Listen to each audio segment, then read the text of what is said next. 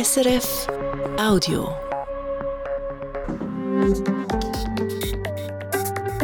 Regional diagonal. Das ist das Magazin vom Wochenende, heute mit Antworten auf einen Haufen Fragen. Er hat die neuen Velorouten in der Stadt Zürich im Voraus verhindern, der Stadtpolitiker Stefan Eiten. Jetzt ist sie fertig und wir haben ihn auf eine Probefahrt geschickt. Ja, ist es jetzt so schlimm? In Solothurn steht ein neues Bänkchen. Ein Mahnmal gegen Gewalt an Frauen. Was soll es bringen? Der Engadin-Ski-Marathon das Wochenende, ein beliebter Grossanlass.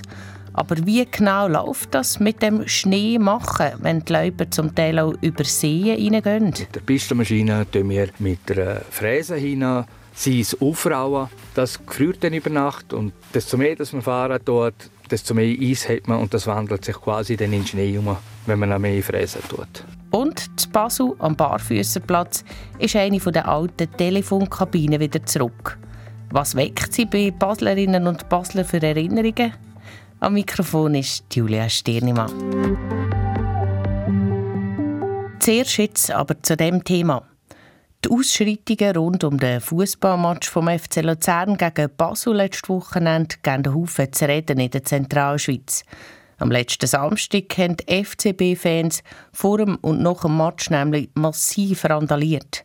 In einem Zug zum Beispiel haben sie so gewütet, dass man am nächsten Tag nicht wieder brauchen konnte. Und auch sonst sind in der Stadt Luzern Sachen geschlossen worden.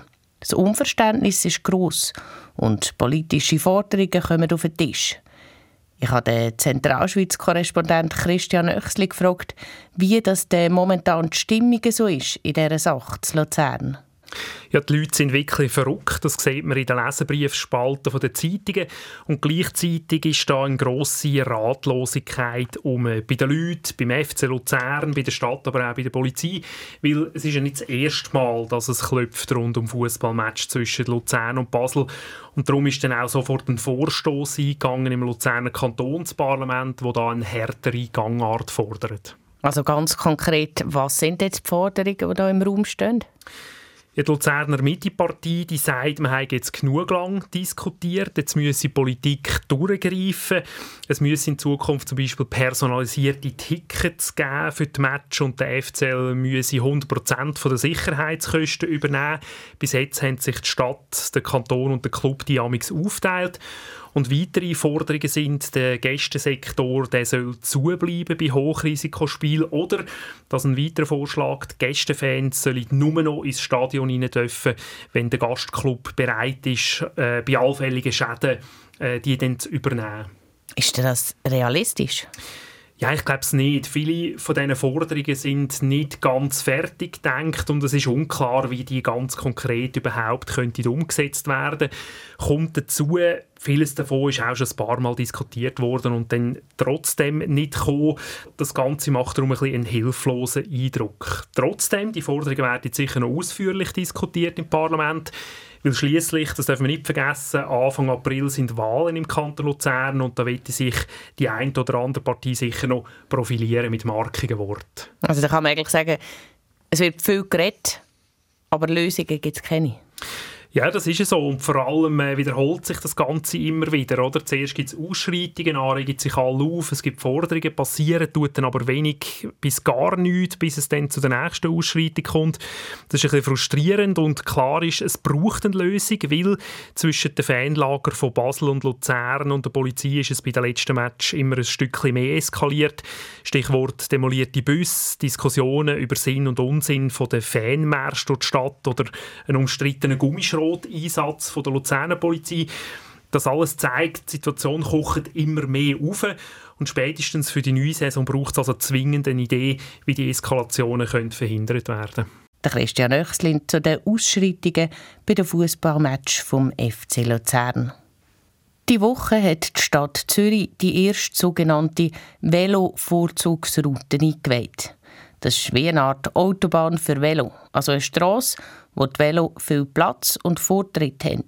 Tönt für viele sinnvoll, aber nicht alle haben Freude an dem neuen Veloweg, weil wegen ihnen auch Parkplätze verschwinden und die Autos teilweise nicht mehr durchfahren dürfen. Allen voran die S V P wehrt sich gegen so Velorouten. Der Dominik Steiner hat darum einen der grössten Kritiker auf eine Probefahrt auf der fertigen Strasse geschickt, obwohl der notabene gar kein eigenes Velo hat. Schauen wir mal. Uh. Uh.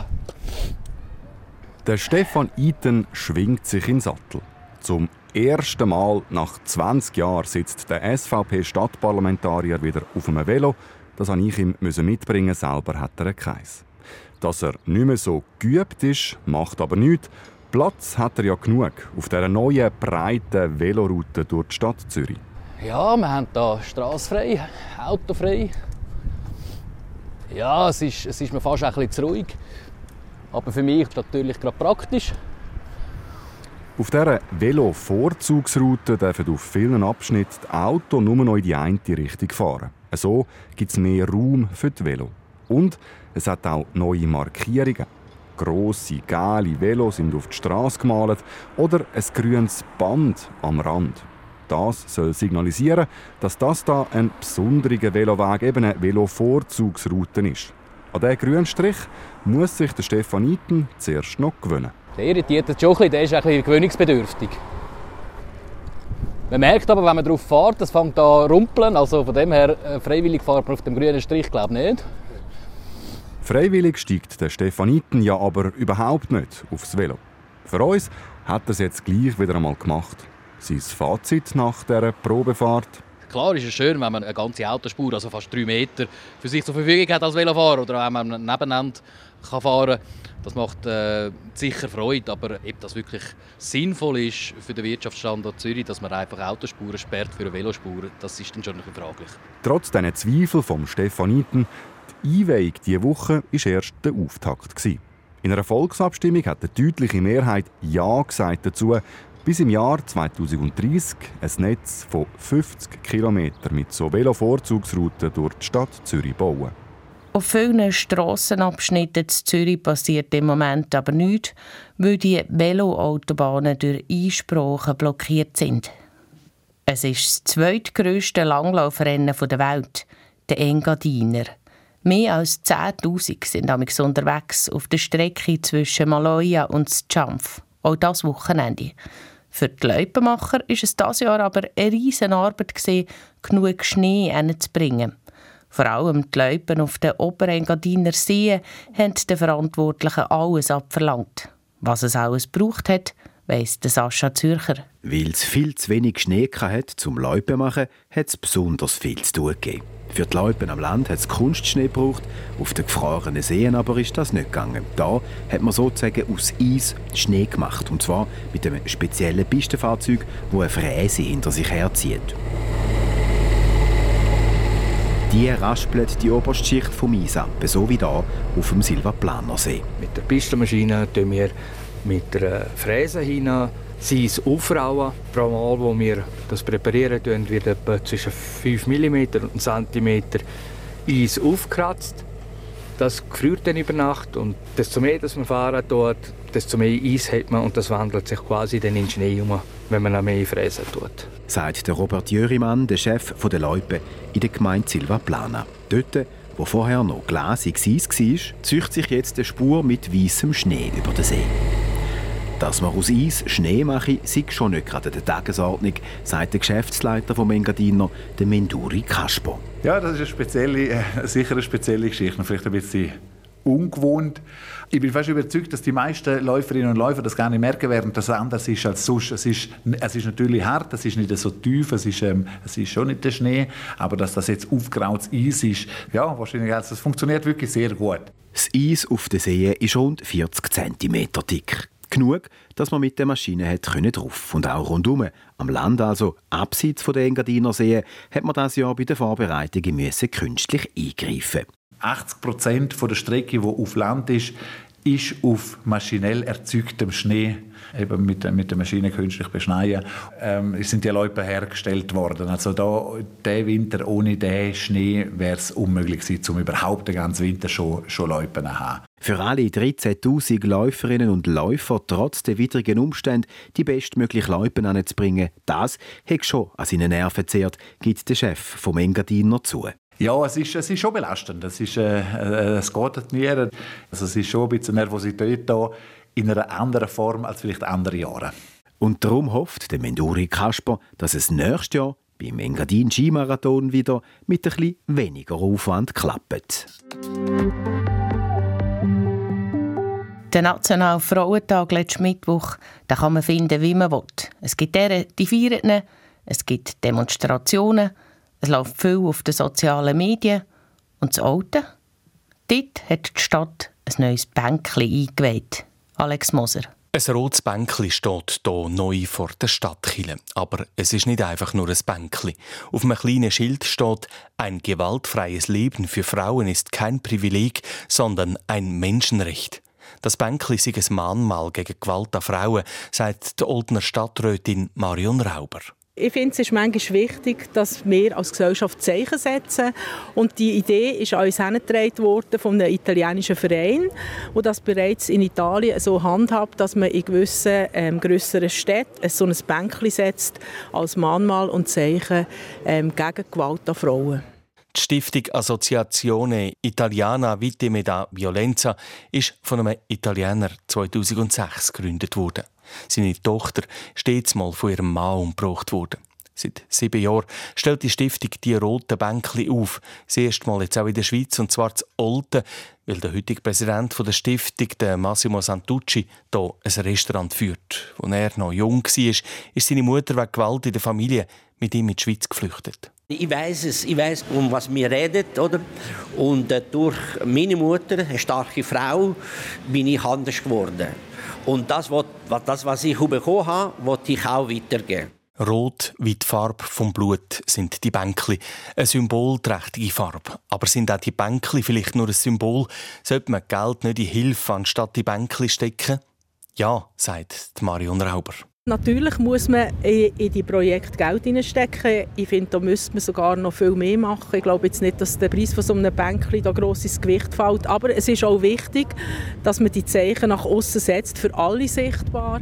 Und dass wir auch eigentlich uns dazu bekennen, dass wir nicht schweigen und anerkennen, dass da ein Ungleichgewicht ist in dieser Welt, das wir nicht tolerieren als Gesellschaft. Sichtbar wird es auf jeden Fall.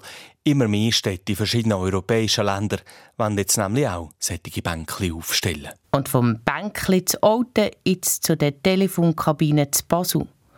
Die Telefonkabinen, die sind in den letzten Jahren ja immer mehr verschwunden. Überall eigentlich.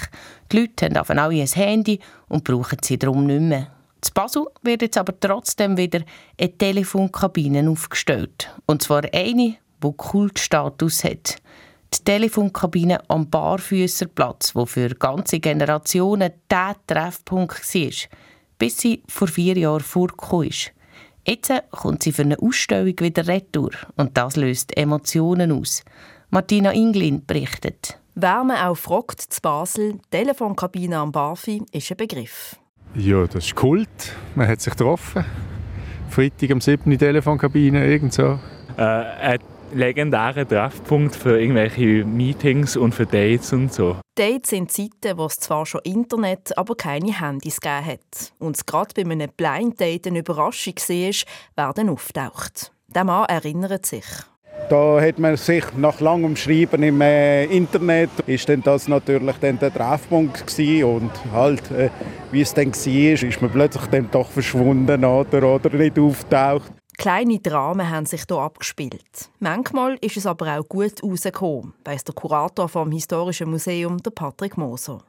Als das Museum die Telefonkabine vor vier Jahren in die Sammlung aufgenommen hat, haben ihm die Leute auch viele schöne Geschichten erzählt, die sie bei den Telefonkabinen erlebt haben. Vielleicht gibt es Leute, die ihres, ihre grosse Liebe das erste Mal dort getroffen haben. Also es gibt viele ähm, Personen, die uns das erzählt haben. Oder auch Geschäftsgründungen, also Geschäftspartner, die sich das erste Mal kennengelernt haben irgendwie und dann sich ähm, zu einem Bier gegangen sind. Und da wie so quasi der Ursprung war von, von ihrer Geschäftsidee. Angestellt hat Swisscom die Telefonkabine im neunzehnhundertneunundsiebzig.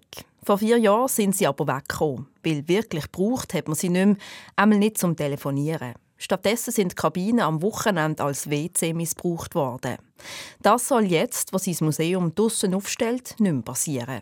Für das hat man extra die Kabinentüren unten mit einem Brett zugenagelt. Wir müssen natürlich ein bisschen vorsorgen, dass die Kabine möglichst heil auch die Zeit übersteht, wo sie hier ausgestellt ist.